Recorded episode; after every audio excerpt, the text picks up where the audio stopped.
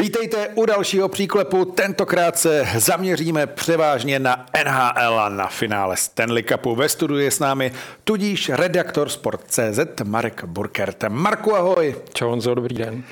S dalším hostem se spojíme už za pár chvil přímo ze zámoří a předně budeme gratulovat českým parahokejistům k bronzu na světovém šampionátu v kanadském Muzhou, kde v utkání o bronz porazili Čínu 3-2, ale teď už jdeme na NHL. Hlavní náplní, jak už bylo naznačeno, bude finále Stanleyova poháru, ale nejprve se podíváme na změny, které se týkají klubů, pro které sezóna už dávno skončila.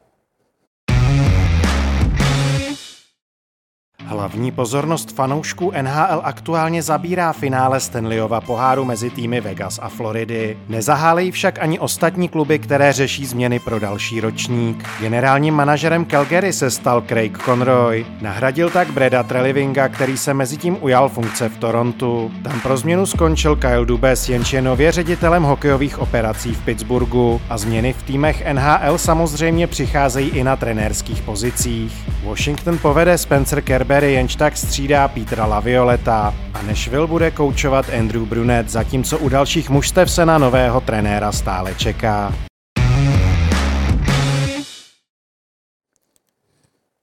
Marku, z pohledu odborníka na NHL, jaké léto nás čeká, co se týká třeba volného trhu hráčů a těch změn, o kterých jsme už slyšeli? Mm, tak uh, začnu s těma změnama.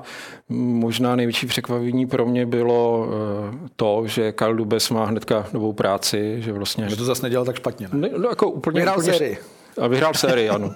Ale uh, potom se urodilo v hlavě, Brandna Schirera, že už takhle to dál nejde, tak eh, se musel hledat novou práci a přišlo to velmi rychle. Možná i povýšil na šéfa hokejových operací v Pittsburghu. Na druhou stranu on se tam bude muset opravdu pověř, poměřovat eh, s legendama, eh, ať už teda těma jeho předchůdcema, jako byli Craig Patrick, že jo, na postu GM, který draftoval Jagra, který vyhrál dva Stanley Cupy, který draftoval ještě Sydneyho Crosbyho, pak tam byl, pak tam byl Fred Shiro, který vlastně zase vyhrál v Stanley Cup 2009, byl ve finále 2008, Jim Rutherford přivedl Mikea Sullivana, vyhrál dva Stanley Cupy, takže on to nebude mít lehký, navíc tam má poměrně už starý to jádro, který mu ještě jakoby zbylo. Ale nechal se slyšet, že ho nebude rozbíjet. Ne, nechce ho rozbíjet, podle mě pořád ještě jako v Malkinovi, Letangovi a v Crosbym je velká síla. Na druhou stranu on musí udělat něco s tím jejich jakoby okolím, musí ho nějakým způsobem oživit a to bude teda podle mě velmi těžká práce, ale tak on má čtyři sestry, tak on od dětství to měl těžký, takže možná zvládne i tady tuhletu, tuhletu práci. Prezident hokejových operací, na druhé straně generální manažer. Kde jsou ty největší rozdíly? No, eh, generální manažer v podstatě má eh, na práci takové to teď a tady, takže vlastně stará se o soupisku, stará se o trenérský tým, o ty smluvní věci a řekněme, že prezident hokejových operací nebo takový jakoby sportovní ředitel, ten je spíš od toho, aby viděl nějakou vizi, aby tam eh, se staral ten development toho klubu. Samozřejmě, že tyhle funkce jsou někde sloučeny, někde zase tyhle dva lidé velmi jako těsně spolupracují, takže ten výsledek jakoby potom je na obou těch lidech a oba nesou teda velkou zodpovědnost. Rozdíl možná ještě je v tom, eh, v té výši jejich výplaty, takže přeci jenom v té hierarchii klubu ten, už to slovo prezident naznačuje, že to je trošku výš. No a když děláte oboje, tak tak samozřejmě ano, ano, ale neřekl bych, že to je jako double, ale je, jako, je, je tam určitý navýšení. Tak je tady Lu Lamoriello, tomu je 80 a možná právě bude pokračovat v obou funkcích. Takový učitel, Kyla Dubase z Toronto, byli tam spolu no, ono měl čtyři tam, roky. Hmm, ono měl tam vlastně Dubas, tam byl jako asistent GM, Lula Moriello v 80 letech je to neuvěřitelný, neustále překvapuje něčím. Ten člověk ale zároveň takový velmi jako tajemný. Teď nevíme vlastně, jestli bude pokračovat, v jaký funkci, co udělá s tím týmem ale znáš to eh, i z těch eh, minulých let, že on vlastně vždycky eh, nějakým způsobem ten tým nebo ten klub ctil nade všechno. On, když podepisoval hráče, tak on ne, ne, to neoznamoval. On to pak oznámil v nějakém třeba balíku, že má 4-5 hráčů podepsaných, aby chlapci si nemysleli, že jsou velké hvězdy. Já s ním mám takovou jednu historku, jestli můžu historku. Když jsme ho dělali rozhovor v roce, když byl Jaromír Jágr v New Jersey, tak to musel být ta sezóna 2014-2015. On ho potom vytradoval do Floridy ale dělali jsme s ním rozhovor a vyprávěli jsme si o Patriku Eliášovi a on úplně zářil, Lamoriello a pak teda jsme se zeptali na Jagra, tak to bylo fakt najednou jako střih a jako mluvíš s Vito Corleonem a opravdu to bylo velmi najednou z ničeho nic úplně jiný obličej, takový ty pichlavý oči a co, co jako má zůstat tajný, tak to v jeho případě zůstane tajný. Taky si nedovedu představit, že by třeba Lamoriello jako jeho žák, ale Dubes někde se dostal do nějaký konfrontace s fanouškama, což Dubes teďka měl eh, v Tampě, tam jako měl velmi takovou ostrou, ostrou vyhrocenou eh, diskuzi některýma fanouškama. Ten Lamorial se drží jako v pozadí opravdu jako takový kmotr a je mi tím sympatický. Mě taky. Kolumbus v Dubnu odvolal Breda Larsena, trenéra, a teď to vypadá, že David Jiříček a Stanislav Svozil budou bojovat o šanci v prvním týmu pod vedením Majka Babcocka. Hmm. Velký návrat do NHL. Je to tak, je to vlastně po čtyřech letech, eh, takže je to vlastně v tom období, on se věnoval nějaké práci nějakého senior advisora někde v, v, na univerzitě. Určitě jako tím hokejem nepřestal žít, nicméně on i když je vlastně jediný trenér, který má Triple Gold Cup, že, který má teda mistra světa, olympiádu i, i Stanley Cup, tak on tak vlastně... taky v Torontu nic. No, tak jasně, ano. jako skoro všichni. A přesně tak. A takže on a on odcházel v podstatě z NHL takovou, až se dá říct, uličkou hamby. Jo. Ono to bylo v té době, kdy vlastně Mike Commodore se ozval, Johan Franzen, a potom i v Torontu vlastně, že on tam měl spory s Mitchem Marnerem, tam se děly různé takové věci, nicméně tí, tou optikou třeba těch 70. let nebo těch trenérů z toho Original Six, kdy tak dneska bychom se nedívali jako ty jeden vedle šílenec, vedle nějakého vyvrhela. Jo? A co, mluvíme i o, opravdu jménech, který jako to jsou super jako legendy ale vlastně Babcock to odnes v takové té vlně, jestli si pamatuješ, která začala Billem Petersem, který byl obviněný z nějakého rasistické urážky a pak už to jelo. A kdo, potom, jakmile ti trenéři jednotliví byli odvolávaní, tak si vlastně nevěděl, jestli je to z nějakých sportovních jako důvodů, nebo jestli to je nějaký zákulisní důvody, to má třeba Peter de Boer, takhle byl odvolaný. A tam, tam si jako netušil, jako, co se stalo, nebo kvůli čemu. Takže eh, vlastně ten, ten Babcock určitě tím hokejem žít nepřestal. Já se domnívám, že po tom, co vlastně tam byl John Tortorella, tak on v podstatě každý, každý rok dělal playoff. A když potom Brett Larsen tam přišel jako jeho náhrada a máš tam Johna Godro a máš tam Lajného, máš tam Barenského, tak ten tým jako se chce nějak rozletět a ne, aby byl někde úplně ve spodu východní konference. Takže to bylo hotovo. No, ale, ale ano, jasně, vel, velmi rychle jako to, to doznělo, jako tam už vlastně nebyla žádná naděje. Ivan Provorov, co to znamená pro české mladíky? Mm, jako, už to nebude třeba jenom o Verenským, bude to nějakým způsobem, ta posila, eh, posila Provorov má za sebou velmi dobrý sezóny ve Flyers, ale ta Flyers možná se s ním loučí i z takového jednoho důvodu, který není úplně hokejový. My jsme to tady jednou rozebírali, že vlastně Provorov na nějakém tom v předzápasovém rozbruslení vlastně nevyjádřil podporu LGBT komunitě a jsou různé tlaky, aby prostě to udělal, on nechtěl, takže samozřejmě nějakým způsobem to zasáhlo do toho života té organizace. Vyjadřovali se k tomu jeho spoluhráči. Vlastně tak, že jakoby eh, všichni stojí za LGBT komunitou, Provorov tohle vám neudělá, takže je zákonitý možná trochu, že se posouvá o klub dál. A další je změna Andrew Brunet, hmm. coach Nashville. Uh, Andrew Brunet, to myslím bylo jenom otázkou času, když vlastně mu někdo nabídne opravdu eh, ten flag toho head coache, protože, co říkal Radko Gudas, tak ten si měl velmi dobré zkušenosti, když se vlastně stal Brunet tím interim coachem za odvolaného Joela Kennevilla a takže tento eh, vedl opravdu velmi dobře tu Floridu. Oni si pak podepsali Paula Morise, takže se stěhoval do New Jersey, ale pořád je to jako fakt asi výborný trenér a zároveň bývalý výborný hráč, rozumí tomu. Takže jak jsem říkal, byla to otázka času a myslím, že Nashville uh, nebude litovat, že má Andrew Bruneta jako head coache. Nyní už ale finále Stanley Cupu mezi Vegas a Floridou. Také už bychom měli být ve spojení s dnešním hostem, konkrétně s Floridou, s bývalým hokejovým brankářem Tomášem Vokounem. A Tomáši, dobrý den, slyšíme se. Dobrý den, slyšíme. Skvěle, zdravíme. Jak to vypadá v Sunrise během letošního playoff? Je to hokejová horečka nebo tak, jak to bývalo, trochu ospalost? tak uh, vzhledem k tomu, že, že v obě mužstva tady z regionu jsou, jsou ve finále, jak, jak, jak Miami Heat, tak, tak Florida Panthers, tak je tady docela velký zájem o to, aspoň tady vlastně já bydlím přímo v oblasti Sunriseu, 10 minut od, od vlastně, nebo 15 minut od, od stadionu Panthers, tak tady samozřejmě těm lidi žijou hodně a, a je to, asi to není, asi to není to stejný.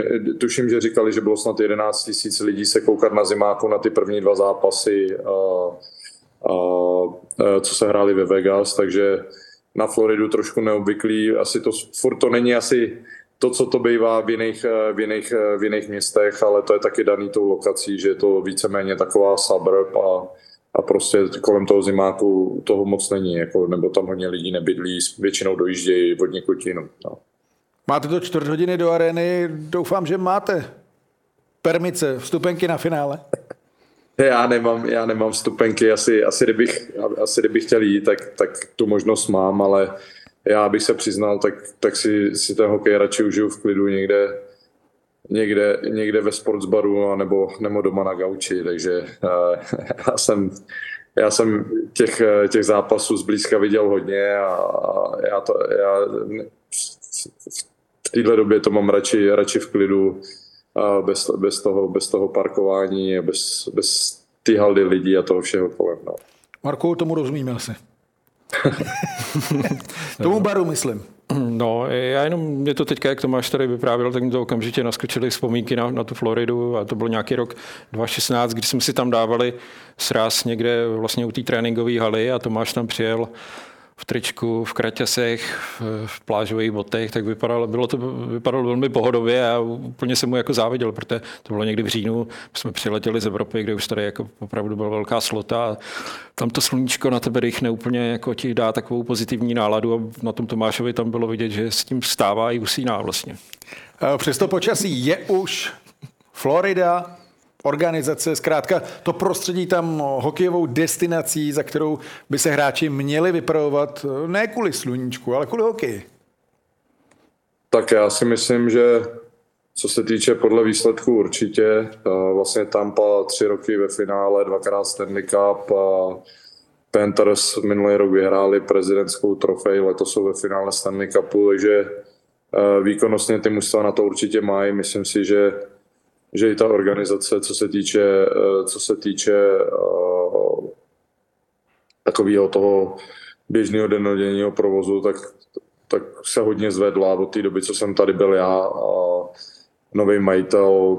Všechno je takový víc stabilní, mají nějaký dlouhodobý plán, mají dobrý kor hráčů, který v podstatě i přesto, že udělali nějaké výměny, minulý léto docela velký změny, tak, tak si myslím, že, že to tomu mužstvu dá se říct prospělo, nebo aspoň co se týče výsledků v playoff, takže určitě, určitě. Já si myslím, že, že, že, tady, že tady těch těch pro je daleko víc než, než těch ne a jo, ať, ať jde o to počasí a samozřejmě do, jediný, co tady trošku bylo takový, takový mínus, tak, bylo, tak byla ta divácká kulisa, ale doufejme, že, že tady, tady tím, těma úspěchama, který dejme tomu, tomu sto a to, tou výkonností, kterou má, tak to se taky zlepší a potom už opravdu opravdu nevidím žádný důvod, proč kterýkoliv špičkový hráč by, by, by neměl mít zájem mít hrát na Floridu.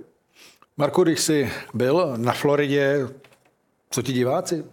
Překvapilo tě něco? No, já mám pocit, že já jsem tam byl v době, kdy, kdy tam naskočil Jaromír Jágr, takže vlastně ty první zápasy a viděl jsem ten první zápas sezóně, který byl proti Filadelfii, kterou spláchli a mám pocit, že to bylo 7-0 takže tam byla atmosféra výborná. Jako potom samozřejmě nějaký roky, že se to proměňovalo, různě lístky byly velmi levný nebo se dávaly někam, někam prostě zdarma. Bylo to takový zvláštní.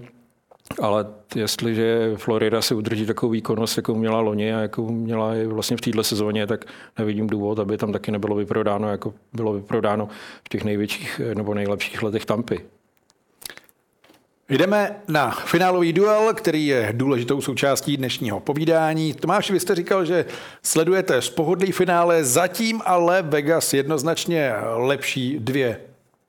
jasná vítězství, 7-2 a 5-2, mimochodem 12 gólů v prvních dvou zápasech finále poprvé od roku 1982. Takže to napadalo Vegas eh, zásadně.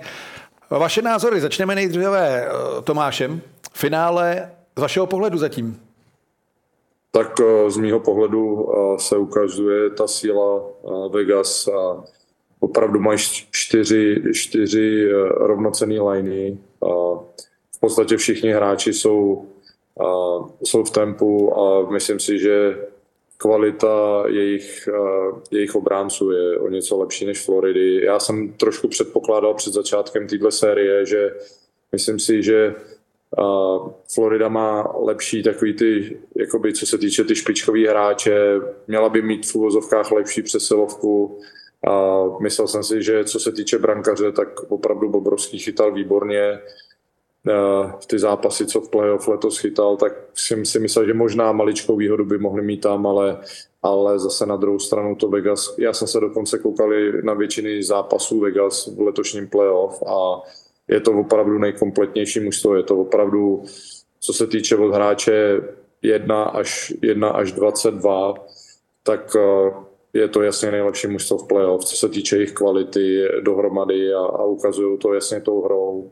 A prostě ta Florida mi připadá, že, že je až trošku jakoby v tom bezradná, že se snaží i provokovat a, a, a prostě nějakým způsobem tu sérii strhnout jakoby na svou stranu, ale zatím jim to nevychází, jsou hodně vylučovaný, oni vždycky celý rok byli vylučovaný, a, ale, ale ta, ta jejich přesilovka jim vždycky v těch zápasech pomohla dokázali dotahovat zápasy, ale s tím Vegas je to hrozně těžký. A Golman, teda musím říct, že, že ten Hill chytá opravdu výborně, eh, co se týče i ty, i ty teďka ty zápasy eh, jim hodně pomohl. Měl tam takový ty, jak se tomu říká anglicky timely saves, že v tu rozhodující chvíli, jak to tam chytil toho hokejko a to, když se ten zápas lámal. Takže on ten zápas někdy jakoby ten konečný výsledek klame, ale v těch rozhodujících chvílích, kdy, kdy prostě se ten výsledek láme, tak uh, tak to Vegas, Vegas zatím ty chvíle prostě uhráli a, a byli v nich lepší. No. A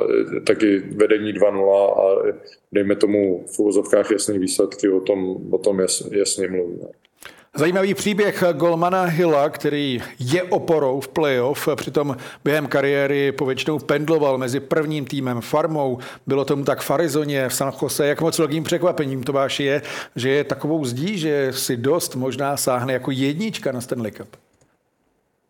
Tak eh, jako asi, asi, asi je to překvapení pro všechny. Jako je, to brankař, o kterém nebylo moc slyšet, ale co já takhle já, já třeba eh, malinko s tím zkušeností mám, tak mi se strašně líbilo, prostě už když začal chytat, tak já jsem viděl ten první zápas, když vlastně se ten Brosová se zranil a on šel prostě do té brány a z něj prostě vyřezuje ohromný klid, jo. Jako on se tam vždycky po zákroku se tak těma zádama opře o tu, o tu horní tičku, jak je veliký a tak furt vypadá mi, připadá i v tom obličeji, prostě kdyby se usmíval. Nevím, já ho neznám, neznám ho, neznám ho osobně, ani, ani, ani o tom o něm moc nevím, ale vy, připadá mi jako prostě hrozný kliděs. Jo. A, a v dnešní době každý brankař, jestli je to brankař, který pendluje mezi NHL farmou, anebo je to brankař, který je prostě na okraji NHL, tak je to vynikající brankař. Jo. Tam se prostě nikdo, kdo, kdo tam už pak samozřejmě rozhodují uh, ty druhý faktory, jo, aby byl v dobré situaci, co se týče, co se týče prostě organizace, aby aby zrovna v tu v dobrou chvíli prostě se nezranil nebo nebo s nějakýma zdravotníma problémami nebo tak, že jako on má všechny předpoklady, je veliký, dobře, dobře čte hru, dobře čte puk z a, a vypadá, že na to, že, že v podstatě jakoby asi ani on sám nečekal, že v bráně bude ve finále Stanley Cupu, tak, tak vypadá, že je docela v klidu a v pohodě. On to říkal v některém z rozhovorů, že zkrátka dobře si užívá to, že je vlastně profíkem, že je spokojený s tím, jak to má, ale v finále Stanley Cupu a celé playoff let kdy ukázalo zajímavé brankářské příběhy, hmm. jak vyhrál že Anaheim, St. Louis, to byly nečekané hmm. zvraty v brankovišti. Jasně, Bennington, co si pamatujeme, co se tam vlastně dělo. Někdy ani ten golman třeba v tom finále nemá taková čísla, ale vychytává ty výhry a to je nejdůležitější. A podle mě Edin Hill je teda jedním z velkých kandidátů, pokud vyhraje Vegas na Consmice Trophy pro nejlepšího hráče playoff, i když třeba nechytal na tom začátku. ještě z toho, z toho vlastně kádru Vegas bych možná typoval Jacka Eichla, který má výborný playoff a zároveň je to jeho první playoff že jo, v, v NHL, který vůbec hraje v životě. No a možná Jonathan Marchesol, který, tam je ten příběh, že on vlastně ho, Florida se ho v úvozovkách zbavila, navídla ho v tom rozšiřovacím draftu a on od poloviny té série s Edmontonem hraje úplně fantasticky. Teďka ve druhém finále taky dával dva góly a to taky jeden z těch kandidátů na, na nejlepšího hráče vyřazovací části. Je pravda, že Vegas, co vstoupili do NHL, tak prakticky neměli špatný rok a ten tým mají postavený s jasným cílem od začátku. Oni vždy měli čtyři formace, hned na začátku byli ve finále, zkrátka. Bylo to cítit od začátku Tomáši Vegas, že jde touhle cestou, správnou cestou. Ne, vždycky to tak je, někdy trvá 5, 10, 15 let, než se někdo adaptuje. Já si myslím, že, že to bylo právě tou změnou těch pravidel, toho rozšiřovacího draftu NHL a vlastně Vegas bylo jako první jako první takový, já, já samozřejmě sám jsem eh, začínal v Nashville, kde jsme, kde jsme byli prostě uh, mužstvo, který, který jakoby vzniklo a, a to a bylo to hrozně těžký. Jo. Většina hráčů, prostě, co, co jsme měli na začátku, tak byli hráči, který buď jinde eh, s nima moc nepočítali, a, a nebo to byli takový okrajoví hráči a, já si myslím, oni to pak, oni ne, ne, nevím, jak ty, jaký změny přesně udělali, jo, ale vím, je to vidět třeba i teďka na Seattle a to, a, a to Vegas opravdu mělo samozřejmě eh, dobrý, dobrý asi management, že vybrali ty správní hráče, správně poskládali, ale eh, asi to, že se dostali do finále v první sezóně, ho, hovoří za všechno. Jo. Já myslím, že tehdy, když jsme byli v Nešnu, že jsme udělali snad 43 bodů a prostě na některý zápasy, když jsme jezdili, tak, tak jako pomýšlet na playoff, to, to by bylo úplně prostě jakoby nemyslitelný. Jo. Takže a, a myslím si, že to je i dobře pro NHL těmhle mužstvům, který třeba jakoby vznikají, a, tak je jim dobrý pomoc, aby, aby prostě tam nějakým způsobem ta, ta fanouškovská základna rychle vznikla. My jsme, jo, třeba bylo to vidět i Nashville, Atlanta, Columbus, třeba Nashville to neskutečně otočil, ale Atlanta to prostě nepřežila. A jo, byli, byli takový, kde, kde prostě to mužstvo přišlo a nebylo, nebylo třeba tak ze začátku silný, prostě ten zájem těch fanoušků tam ochabl a pak najednou to mužstvo se odstěhovalo. Jo. Takže je, je, asi dobrý, je asi dobrý pro ty, pro ty, pro ty nově vznikající nebo ty mužstva, které rozšiřují NHL, tak, eh, tak jim prostě dát tu možnost, aby, aby, aby, aby, měli, aby měli možnost vybudovat prostě ten kádr silný hned od začátku a, a byli schopní konkurovat a byli schopní se dostat třeba i první rok do playoff a, jako letos, jako letos ukázal to minulý rok třeba to takový nebylo, ale hned v druhé sezóně letos se dostali do druhého kola a tam byli v podstatě rovnoceným partnerem a e, jo, Dallasu bylo to na sedmý zápas, takže a, ten, ten Vegas příběh je tím asi, asi úplně specifický, že opravdu vlastně mimo minulýho roku, kdy kdy prostě obrovská řada zranění je v podstatě připravila o playoff, tak eh, každý rok, každý rok jsou mužstvo, který, který hraje nahoře a který v tom playoff je a dokonce i v playoff a na jejich krátkou, prostě na jejich, krát, na existenci, tak, tak, tak mají neskutečné výsledky. Ano, 2018 Vegas, první finále proti Washingtonu, byl u toho Marcheso, byl u toho Smith. Vegas je získalo právě z Floridy, oba jsou skoro nejproduktivnějšími hráči organizace. Krátké historie. Hmm. Eh, tam je, tam je zajímavý vlastně ten příběh těch původních šesti hráčů. Já nevím, tam William Carlson, je tam, já nevím, Braydon McNabb, což je mimochodem jediný hráč z toho kádru, který opravdu hraje celý playoff, který ještě nedal gól v tom playoff. Jinak vlastně... To je ten, co hrál za Los Angeles? McNabb. Taky má snad ten No, uh, ale, ale to, co říkal Tomáš, eh, to, co říkal Tomáš, tam úplně platí, jako i z pohledu na ty statistiky, že tam vidíš, jak ta hloubka toho kádru je úplně neuvěřitelná. A jsou to jednak ty hráči z té původní šestky, jsou tam ty takzvané náplavy a všechno to funguje dohromady jako strašně dobře. A pokud se ptal na Marchesoda eh, se Smithem, tak ty opravdu patří k těm nejlepším útočníkům a táhnou to.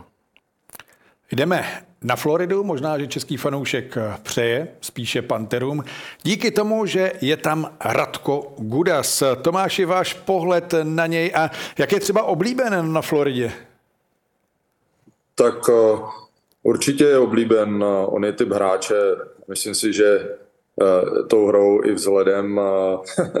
on, on prostě je hodně vidět na tom ledě a vždycky, vždycky se kolem něj děje spousta věcí. A někdy kladných, někdy, někdy záporných, ale jako, jako, já si myslím, že jeho hra je, je hodně nedoceněná u nás, se, nebo u nás, jakoby, já myslím, že lidi, co to sledují jakoby nějak podrobněji, tak to vidí. On, on opravdu je kvalitní obránce, který, který hraje do, dobře do zádu, hraje do těla, prostě ty hráči, když jsou na ledě proti němu, tak prostě musí hrát trošku jinak, musí prostě myslet na to, eh, kde jsou, eh, kde, kde on je, prostě dává o sobě vědět tou tvrdou hrou, ale i, i s hrou s pukem. Mně se líbí, jak on hraje velice jednoduše. Já, já prostě já zastávám tu pozici toho, že obránce prostě má nahrát prvnímu volnému hráči, který, který ho vidí a dát mu do hru nahrávku a posunout hru dopředu a být, být, být dobrý před bránou a, a, a vybojovat puky v rohách a, a, a dobře rozehrávat. Takže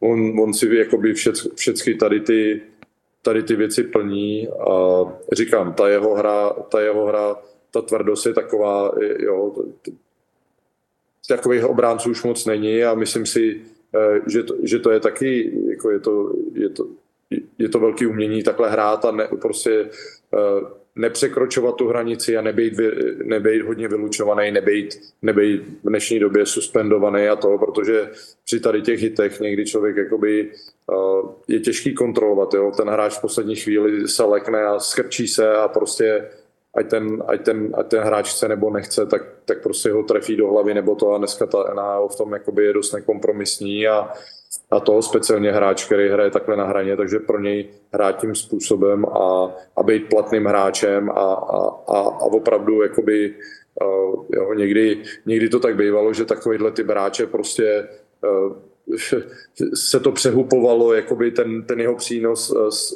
ty klady s těma, s těma záporama byly hodně vyrovnaný tím, že zase pak dostával hodně vyloučení, nechával se vyloučovat, býval suspendovaný a to, ale on, on na druhou stranu je i velice, že, že prostě spoustu, spoustu jako vyloučení je na něj, protože hráči, hráči, některým hráčům se samozřejmě ta jeho tvrdá hra ne, nelíbí, takže ho pláce. Jako já si myslím, že on je velice platný hráč a myslím si, že i, i, i, i to jeho zranění v minulém zápase možná hodně přispělo tomu jednoznačnému průběhu toho zápasu, protože protože on hraje velké minuty, hraje v oslabení, je hráč prostě, který, který, který je pro, pro ty hráče hodně platný a, a myslím si, že i, i z toho psychického hlediska když na té střídece je, tak, tak prostě je to pro Floridu velký přínos.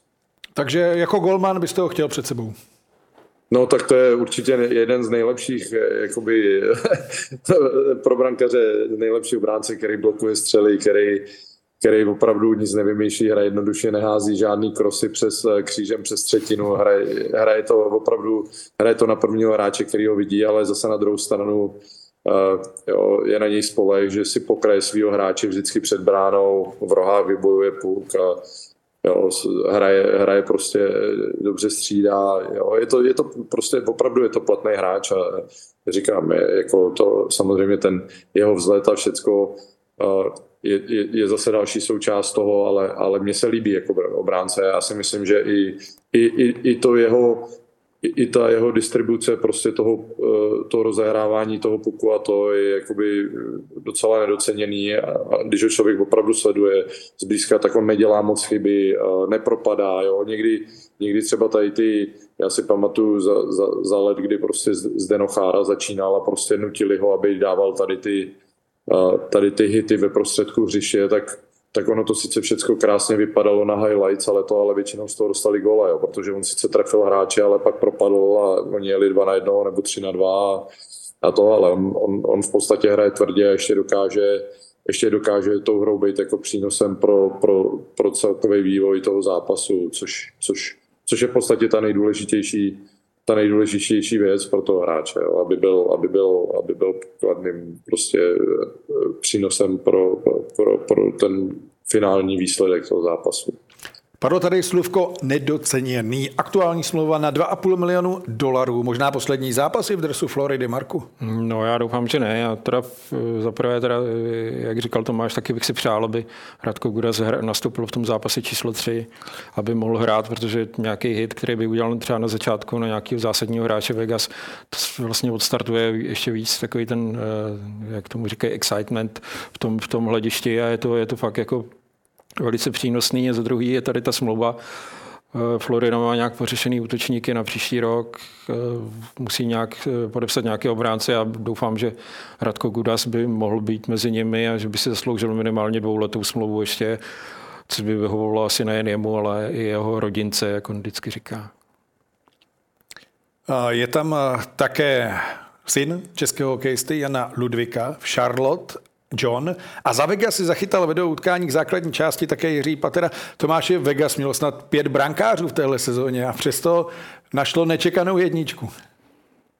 A, tak e, musím říct, že oni, oni s těma brankářema vlastně po odchodu Fleryho, tam, s tím Lenerem, tam to bylo takový, on s těma, s těma problémama, který, který má mimo let a to a, který mají známý, má problémy zdravotní, tak, tak jakoby tam se ty brankáři hodně točili. Mě docela hodně překvapili tím tradem pro toho Jonathana Quicka, ale jak je vidět, prostě já, já, já říkám, ono, ono kolikrát jakoby člověk, když se podívá teďka do, do aspoň do té historie, jo, když se nebudeme teď úplně bavit o Tampě, jo, kde, kde třeba on, tam ten Vasilevský je, tak nechci by říct, že že, že to, ale už to byl prostě zkušený brankář, špičkový brankář, ale, ale ty poslední, ty poslední, prostě je tam spousta příkladů, kdy, kdy, kdy Murray v Pittsburghu, uh, Antiniemi v, v Chicagu a uh, tehdy Came Ward a brankaři, který v podstatě jakoby neměli ten tlak na sebe, jo, protože ono opravdu ty 6-7 milionový brankaři, který jsou jakoby ty v úzovkách hvězdy a který, který uh, který, od kterých každý prostě čeká, že budou ty rozdíloví hráči v těch zápasech, tak mají na sebe v tom playoff obrovský tlak a, a v podstatě tam pak už ani nějaký statistiky nějak moc nehrajou roli, tam je to všechno o těch vítězstvích a ono někdy, jo, i když ten brankař na tom třeba má obrovský podíl, tak, tak sám ten zápas taky nevyhraje. Jo. A ono, ono, uh, ono tady, ten třeba takovýhle brankař tam naskočí a ani, ani, ani si ten tlak prostě, nebo ten Binnington tehdy, prostě si ten tlak nepřipouští, jo, protože on je jenom rád, že tam je, že najednou prostě eh, ta situace eh, v podstatě já bych to asi přirovnal tomu, když někdo prostě hraje v kasínu a najednou vyhraje prostě velký balík peněz a pak si tam dál hraje a, a ví, že už má vyhráno a řekne si, OK, tady mám, tady mám prostě, já nevím, část peněz a za to si ještě zahraju a budu si to užívat. A v podstatě nemá žádný stres, jo, než,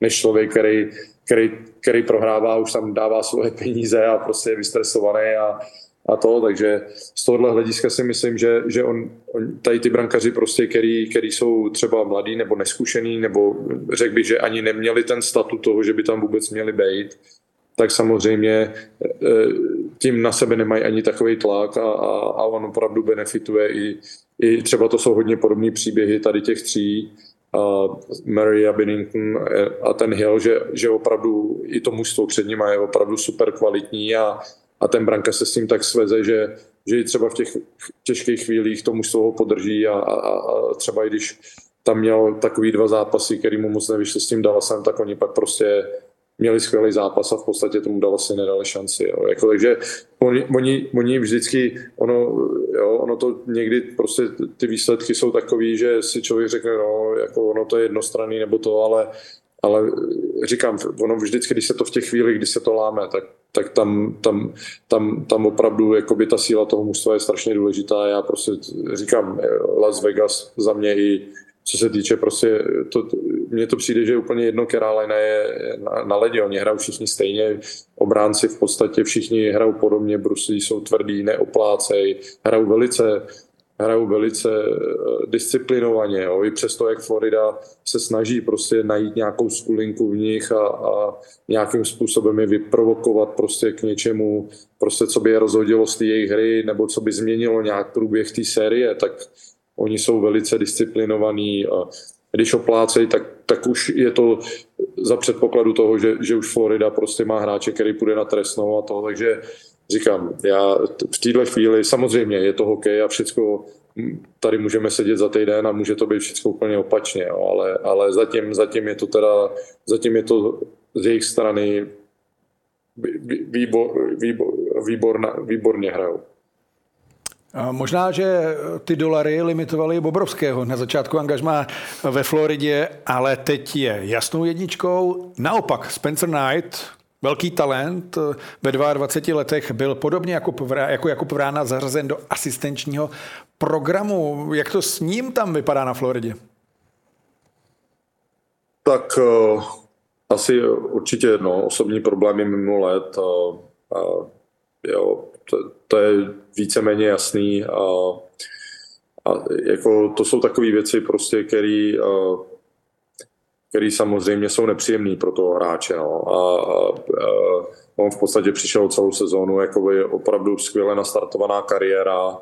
A na Floridě dostal, dostal až bych řekl, na, na jakoby na, na, jakou měl jenom malou část, jo, že prostě, prostě ne, já nevím, jestli měl 50 zápasů, možná dostal smlouvu takovouhle.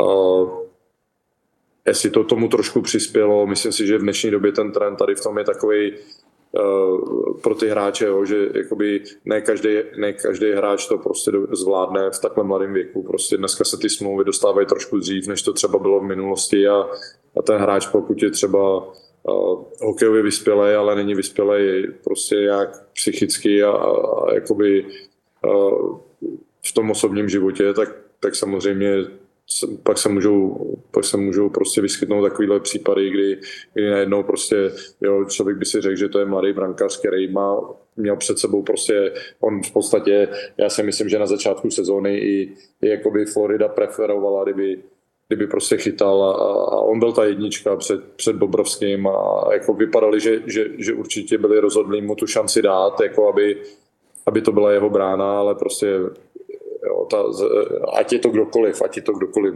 já si myslím, že speciálně brankář prostě pokud má mimo, mimo let takovýhle problémy, tak člověk to nemůže zvládnout. No. Ta výkonnost tam, to, to se pak musí jasně odrazit.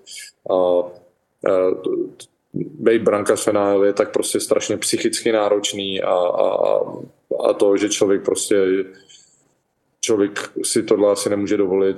Začalo se to projevovat na jeho výkonnosti, si myslím, asi docela dost brzo a pak, pak samozřejmě tady ty, já nevím, jestli to bylo, jestli už, už to bylo třeba, je to nějaký delší prostě problém, který to, anebo to bylo pak jenom, že se to navalilo třeba na problémy, které byly, byly na ledě, ale eh, tak, tak hluboko do té situace nevidím, ale samozřejmě eh, člověk, jo, je to mladý brankář, ještě, ještě, ještě asi určitě dostane, dostane další šanci.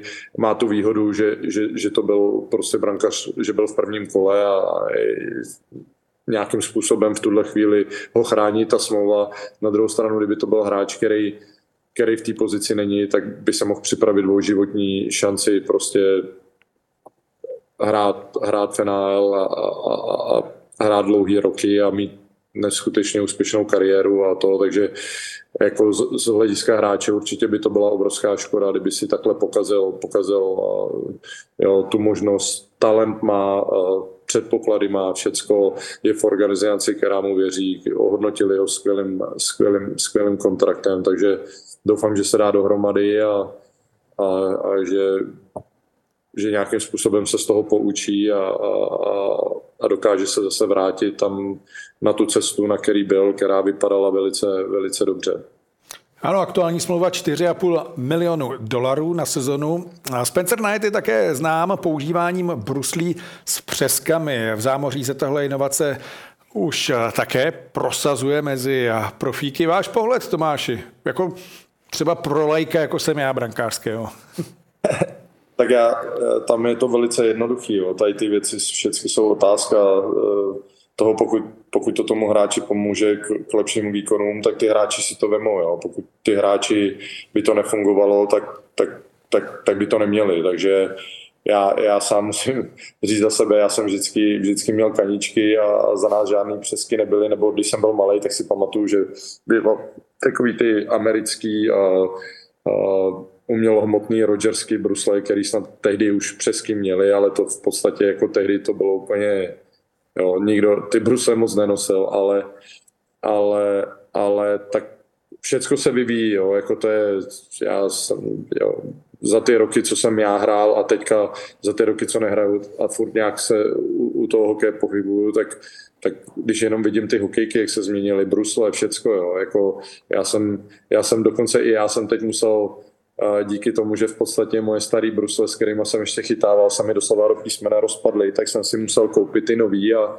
a prostě i přesto, jak já nerad měním věci, tak Eh, ke svýmu obrovskému překvapení jsem zjistil, o kolik ty nový jsou lepší, jo? že o kolik, jak moc se mi, daleko líp se mi bruslí, odráží všecko, takže, takže ono, ten pokrok je tam jasně daný a, a jestli, jestli, jestli, jestli ty hráči nějakým způsobem se k tomu začínají a, jakoby pozitivně se na to tvářit, tak asi, asi je to proto, že eh, to, to, to má nějaký, nějaký svoje opodstatnění a, a v podstatě eh, zvyšuje to tu kvalitu ty výstroje pro ně, cítí se v tom líp, nebo to, jako jinak by si to nikdo nevzal. Jo. Nikdo si to nevzeme jenom kvůli tomu, aby měl brusle s přeskama.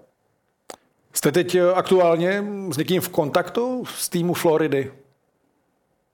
A, abych řekl pravdu, tak s, eh, s týmu z Floridy jsem aktuálně v kontraktu jenom s, s jejich masérem, ale ale uh, tak uh, co, se, co se týče, tam vlastně bývalý, byl můj trenér brankařů uh, Rob Talas a to, takže jako teďka v podstatě člověk, ani bych nikoho, já vím sám, když jsem hrál, tak člověk se chtěl soustředit na svůj výkon, všichni a jo, oni, oni cestují a to, takže jakoby přímo v žádném kontaktu nejsem, ale, ale tak samozřejmě to sleduju, chodím, koukám na každý zápas. Já si pamatuju ten, ten zápas tou Carolina, ten čtyři overtime, já jsem myslel prostě, že to byl, to byl úvozovkách je jeden z nejhorších hokejů, který jsem viděl, protože pak, jak byli všichni unavení a už eh, jedni to vyhazovali a ty to nahodili, ty to vyhodili a já říkám, já, já prostě, když dali ten gol, já jsem měl takovou radost, že, že někdo dal gol a já jsem říkal, že pod, jak by, vlastně to bylo, myslím, 40 něco sekund před koncem eh, toho čtvrtého overtimeu. Já jsem říkal, že na ten pátý už bych nekoukal, jo, protože už bylo asi tři ráno a říkám, to prostě, to se, to se prostě nedá. Ani, ani to nebyl dobrý hokej zážitek a, a opravdu už to bylo hodně dlouhý. No. Eh, může udržet golman vůbec koncentraci, kromě toho, že musí teda? jo, určitě. Tak eh, já jsem myslím tehdy, když jsem byl v Pittsburghu, tak jsme hráli taky tři overtime a člověku záleží na tom tolik a ví, jak ten zápas je důležitý, takže tu koncentraci udrží. Jako a samozřejmě, jo, je, tam jsou dneska už jsou, a co se týče, přijdou do kabiny a, a starají se o ně, aby je udrželi prostě v nějakým provozním aby ty hráči dál mohli fungovat. Tak to říkám, ale ta únava pak už speciálně ty hráči v tom poli byla jasně znát a každý, každý prostě nikdo nechtěl udělat tu chybu a strašně se to odrazilo na té hře. Jo. Prostě to bylo, jedni to vyhodili, ty to prostě jenom posunuli do útoční třetiny, ty si to vzali, vyhodili to, ty to posunuli a takhle se hrálo prostě dvě a půl třetiny a, a bylo to v podstatě minimálně bez šancí a, a, a to jo. A už jsem opravdu čekal jenom prostě na nějaký špatný odraz puku nebo, nebo někdo, že, že upadne, nebo jo, něco, něco takového, že se stane, ale, ale samozřejmě, ale jakoby tu, tu, tu, musí udržet, musí, musí udržet, musí se soustředit a myslím si, že i to ten zápas jakoby tím prodloužilo, jo? že prostě nikdo tu chybu nechtěl udělat a všichni prostě poctivě se snažili jenom hrát na jistotu. No. Marku, Florida také po druhé finále, poprvé v roce 1996, pamatuješ určitě. Eh, tak jako pamatuju si to trochu, hlavně si pamatuju na tu sérii s Pittsburghem, vlastně polovina, polovina republiky, která se zajímala o NHL, tak fandila Pittsburghu, protože tam hrál Jaromír Jágr a všichni mu přáli další Stanley Cup. Nicméně oni měli ten sedmý zápas doma v tehdejší Civic aréně a tam je John Van Wiesbrook fantasticky vychytal takže tohle si pamatuju. A tak pak si ještě pamatuju hodně takových záběrů na Radka Dvořáka, jak vypadal šíleně mladě. Oni ho vlastně draftovali v roce 95, myslím, jako 18 letý. No to musel vypadat mladě. A on, hnedka, a on hnedka naskočil do celé sezóny, vůbec nebyl na farmě, takže on odehrál celou sezónu playoff, tak, takže toho Radka, Radka si tam hodně pamatuju. A pak samozřejmě ty, ty umělý krysy, který tam lítali, lítali na ten, na ten let a golmani se vždycky schovávali vlastně ještě víc do těch branek aby jim tam nepřiletělo něco, co nechtěli, ale byly to opravdu, to, byly, to byly deště hrozný těch krys, jako to, to, to si pamatuju velmi dobře. Vy taky, Tomáši, ještě pamatujete krysy? Tak eh, já si to samozřejmě taky pamatuju. A věřte mi, že z Radka jsme si několikrát dělali hodně srandu z jeho fotek v té staré s tím tenoučkým krkem, jak tam, jak tam hrál, ale uh, musím říct, že uh, že i uh, vlastně jak vlastně začala, uh, byla NHL Classic, to, to je takový program, kde v, v podstatě pouští jakoby dokola bývalý, bývalý zápasy NHL a to a my jsme to kdysi, kdysi mývali puštěný v kabině, uh, vlastně během tréninku a to, když jsme před, třeba před, před tréninkem, když jsme tak, tak to tam furt prostě běželo a a já si pamatuju, jednu věc si pamatuju z těch zápasů, že dneska normálně, kdyby se na to člověk koukal, to bylo no neuvěřitelné, jak prostě Florida faulovala, jo, co tam se dělo. Já si myslím, že opravdu s tím Máriem i s tím, i s tím Jardou prostě ty hráči z té Floridy snad chodili i o přestávce na záchod, protože to bylo normálně hrozný, jako držení, hákování. V dnešní době, v dnešní době už by nic takového prostě nebylo možné. Já vím, že já vím, že tehdy ty pravidla byly úplně jiný a hrálo se úplně jinak a myslím si, že myslím si, že tím se NHL hodně posunula, že prostě se zbavili tady toho, že dala volnost těm, těm dobrým hráčům a prostě ta kvalita hry, hry je úplně jiná, jo, ale v dnešní době už by, už by nikdy nebylo možné, aby prostě mužstvo, jako, jako tehdy byla Florida, aby prostě s tím, s tím Pittsburghem vůbec měla šanci, protože uh, já jsem viděl několik těch zápasů, který proti ním hráli. A teď samozřejmě vemu stranou to, že, že opravdu Van Bisbrook chytal úplně fantasticky, ale, ale, ale opravdu některé ty zákroky to bylo normálně na zavření při, při té sérii. A hlavně ten celkový pressing toho, že, že ty hráči prostě Lemie pokaždé se do, to, dotknul puku, tak mu buď někdo držel hokejku nebo nohu, nebo mu někdo skočil pod nohy, nebo to bylo to úplně. I ty, i ty hráči, co, co, co jako bývalí, co jsem se s nimi o tom bavil, třeba Ray Shepard a to, co tady na Floridě jsou, tak, tak ty se tomu smáli, říkali, že to prostě bylo neskutečný. Jo, co, co. A ty rozhodčí prostě tehdy se tehdy to bylo normální, že prostě v, v, v, čím dál se šlo v tom playoff, i prostě tom na začátku, tak tam se prostě pískalo úplný minimum. Jo. To už muselo být opravdu, že, že, že to musel být zákrok. Jako dneska, v dnešní době prostě Jo, i, i třeba jak to bylo krutý prostě k té Caroline, vyloučili prostě ten, ten poslední zápas, pak ještě vlastně v podstatě ten gol, který dostali, který, který je v podstatě eliminoval z playoff. Je, je, je to faul, ale opravdu takovej, že ten hráč se otočil v útoční třetině. Je to daleko od jeho brány, on se jenom otočil a nechtěně prostě bouchnul, bouchnul obránci, obránci do, do nohy Floridy, ten upadne a oni ho stejně vyloučí, jako v dnešní době ty rozhodčí úplně pískají jinak a to si z toho já nejvíc jsem si vzal, prostě když jsem na to koukal. A a už je to pár let zpátky a říkal jsem si, tak tohle normálně, to, ty by v dnešní době by se ani všichni nevyšli, nevyšli prostě na tu trestnou lavici.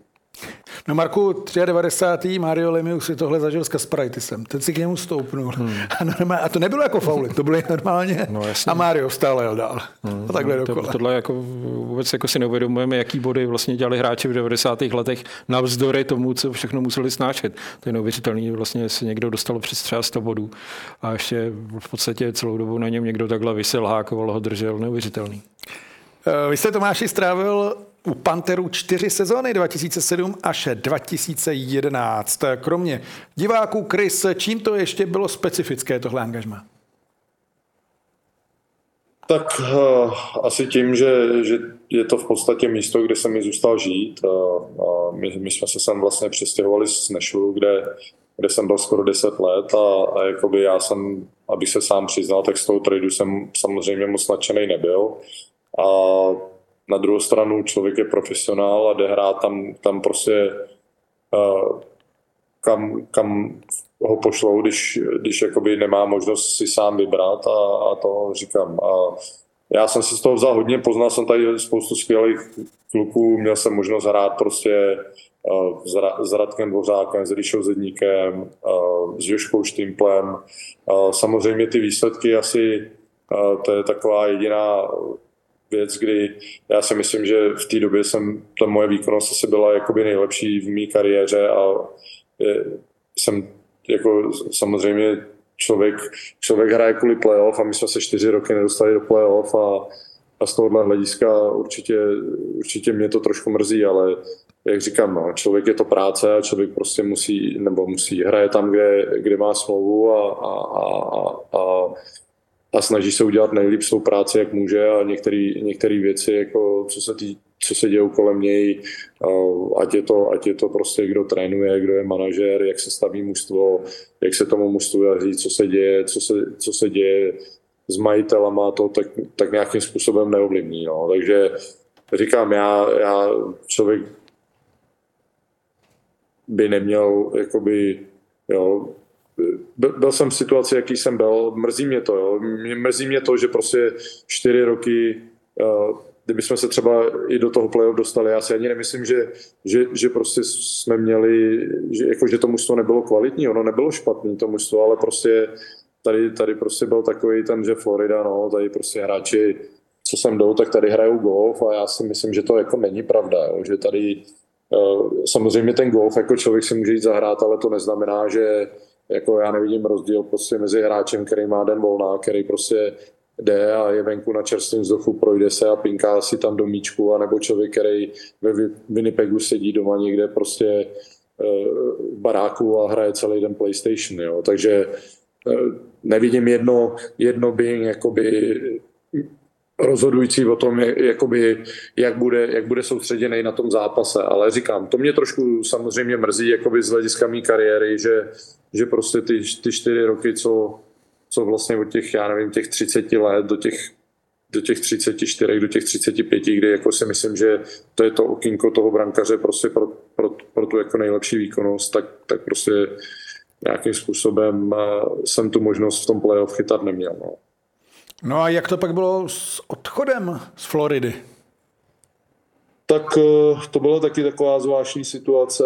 Oni oni mě měli zájem, abych dál zůstal, ale samozřejmě uh, nějakým způsobem jakoby uh, manažer mi dal najevo, že musím níst i já jakoby nějaký následky za to, že prostě čtyři roky, nebo ne, čtyři roky, to bylo víc let, se Florida nedostala do playoff, že prostě ty úspěchy tam nejsou a, a chtěli po mně, abych prostě šel dolů s platem a, a samozřejmě já v té chvíli jsem proto jako neviděl moc důvod, protože každý rok jsem byl v top 10 brankařech, co se týkalo věcí, které ovlivním, jako je úspěšnost a průměr gólů na zápas a takovéhle věci. Samozřejmě ty vítězství a prohry, to se odvíjí víc od, od toho, jak prostě hraje celý mužstvo. A, ale v podstatě jsme byli domluvení, že, že jakoby mi, na, mi nabídnou smlouvu.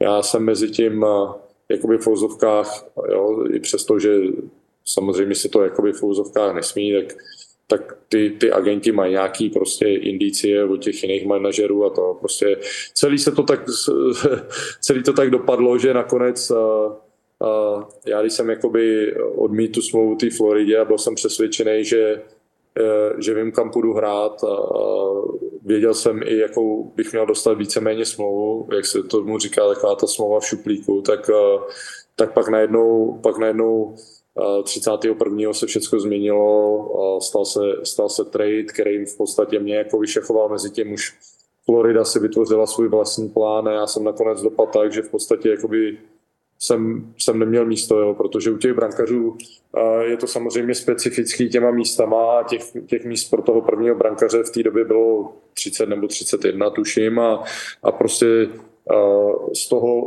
z toho těch míst, těch 31 je třeba 28 okupovaných, kde jsou brankaři, kteří mají smlouvy dlouholetí, jsou, jsou tam, jsou to hráči, který to, takže těch možností není to jako prostě obránce, jo, kterých je na každém mužstvu, dejme tomu 7, 7 8, útočníků je 12.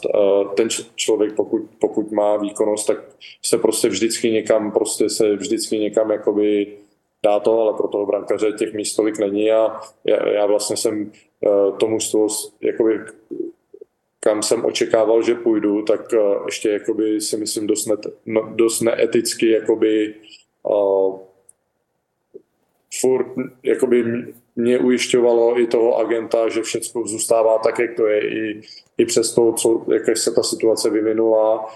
A prostě tak asi, asi sami si nebyli jistí, jak to dopadne a prostě já nakonec nakonec to dopadlo tak, jak se říká, kdo hodně vybírá, tak někdy přebere, takže, takže já jsem dopad, jako nebyl to lehký den pro mě, abych se přiznal, teď, teď už se jako nad tím můžu pousmát a asi mě to připravilo a, o dost peněz, ale, ale prostě člověk někdy, já jsem byl rozhodlý prostě, že, a, že i, i ze strany Floridy jak jsem cítil, jako by oni zájem měli, ale, ale já jsem třeba, já jsem třeba v tu chvíli jakoby nevěděl, jaký budou mužstvo, protože protože ten, tu sezonu předtím to byl úplný výprodej. Já, já si, to je jedna z věcí, které prostě si pamatuju, jak, jak jsme na tréninku a, a myslím si, že jsme byli někde v Atlantě nebo kde jsme byli a, a my prostě trénujeme a, a, a najednou prostě na ledě je půlka hráčů, jo, protože prostě odvolávali, eh, to bylo v, v, na trade deadline a oni odvolávali z ledu jednoho hráče za druhým a prostě ty si tradovaný, ty si tradovaný, ty si tradovaný, takže mě tehdy bylo, tuším, 35 eh, let na konci té smlouvy a já jsem opravdu jakoby chtěl jít do mužstva, kde jsem viděl perspektivu, že, že se bude hrát playoff, no, takže to byla jakoby z jedna, jeden, jeden, jeden, jeden, jeden z takových těch rozhodujících faktorů, co, co, co jsem se rozhodoval. Ten druhý faktor byl, že Florida po mně v podstatě požadovala jako snížení do splatu. No.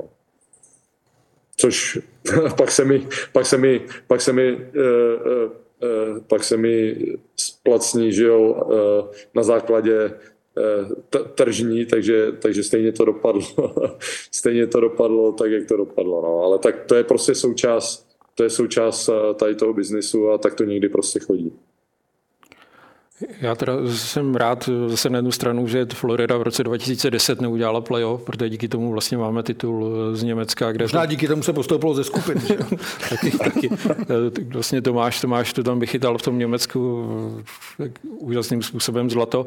Pamatuju si tam nějaký scény, kdy vlastně asistentem Kanady byl Peter DeBoer, který tehdy, který tehdy trénoval Floridu a který tam neustále chodil s nějakým, s nějakým kelímkem kafe, neustále usrkával a Tomáš tam právě velmi chválil za výkon, tuším, se Švédskem, což vlastně bylo po nějakém zápasu, mám pocit s těma norama, že jsme vyhráli 2-1.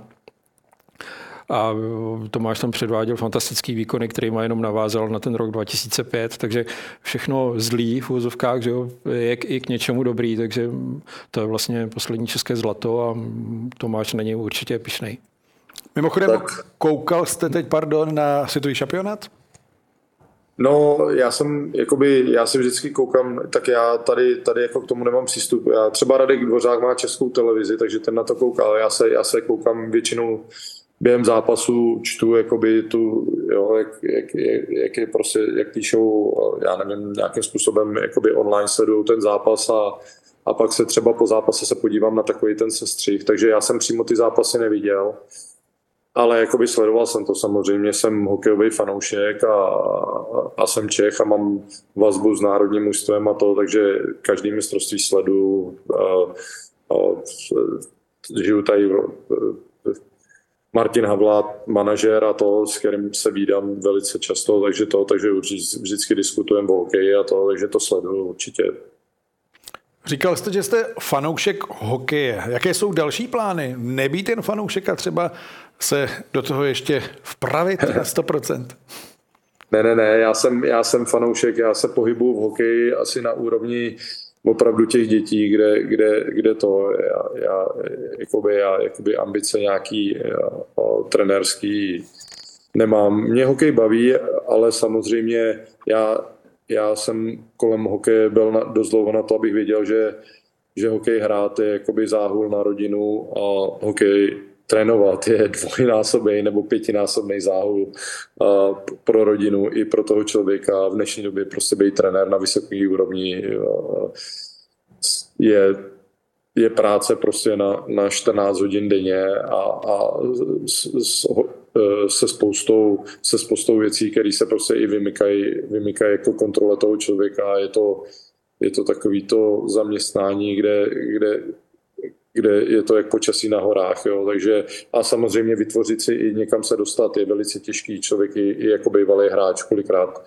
musí začínat úplně od spodu a, a, a zase to jako je několik případů, kdy, kdy prostě je to Venca Prospal, který, který si myslím, že, že je do vynikající trenéra a to, tak prosadit se, prosadit se třeba zpátky do Ameriky pro evropského trenéra je opravdu strašně těžký a, a to, jo. takže já žiju, v, žiju, uh, žiju v Americe, žiju v, na místě, kde, kde opravdu hokej, hokejově jsem jakoby limitovaný pracovat, já nevím, s, těma, s tou mládeží do určitého věku a to, ale já v tom nevidím jakoby žádný problém, já to dělám spíš jakoby koníček a, a, a díky hokeji mám nějakou a, jakoby životní situaci, kdy, kdy si to můžu dovolit, takže já jsem ze svou situací spokojený a říkám, já hokej miluji, milovat vždycky budu, sleduju hokej a všude, ať je to v Evropě, sleduju, sleduju juniorské soutěže tím, jak jsem se v tom chvilku pohyboval i mládežnický hokej v Americe, sleduju, sleduju, sleduju na takže to a není to, není to věc, která prostě, kterou bych dělat musel, dělám, dělám to, protože mě to baví a, a, a, a hokej, i myslím si, že hokej jako, jako produkt se strašně posunul a prostě koukat se na to, co ty, co ty hráči dokážou a v jaký rychlosti a už jak jsme trochu na to narazili, jak, jak, jak dokázali tu hru vyčistit a, a, a prostě nechat, nechat ty nejlepší z nejlepších vyniknout a, a opravdu jo, i, i, i prostě i, i, i ta hra, ten respekt těch hráčů k sobě a, a prostě sledovat ten AL je opravdu zážitek. Jo. Ta, proto, proto ta výkonnost těch hráčů a tomu jakoby být být člověk, který ví, co tomu člověk musí obětovat a, a ta důslednost té přípravy a toho dneska, jo, dneska co se týče, jo, to je prostě 12-měsíční práce, která člověk i přesto, že skončí sezóna, tak hned začne příprava, dodržovat životosprávu, dodržovat tady to. Dneska prostě už, už, už, už prostě člověk musí tomu být úplně oddaný. No. A nějaké mimohokejové plány, které jsou na závěr? tak mimo hokejové plány samozřejmě mám, už se těším eh, eh, za, za necelých 14 dní odjíždím do, do Česka jako každý léto, takže se, se těším, že uvidím zase starý známý, zajdu si na pivo, takový to trošku pozměnit. Vždycky je to dobrý trošku pozměnit, přestože tady opravdu to počasí máme krásný a to, tak léto v Česku je nádherný a zase vidět všechny kamarády a to, tak na to se určitě moc těším. Jinak samozřejmě taková ta klasika, aby rodina byla zdravá, aby, aby, aby, aby, aby děti se dobře učili. Eh, moje starší dcera teď dokončila univerzitu, takže ta už, ta už aby dobře pracovala a, a to, aby jsme byli zdraví, aby, aby, aby všechno bylo tak, jak má. Asi, takový, asi taková ta klasika jako všichni ostatní. Tomáši, díky, tak ať je všechno tak, jak má být. Ještě jednou díky za připojení a návštěvu v příklepu. Já děkuji za pozvání a přeju krásný večer. Marku, tobě taky díky. Děkuji, nashledanou. A s vámi diváky se budeme těšit na viděnou u dalšího příklepu. Hezký den.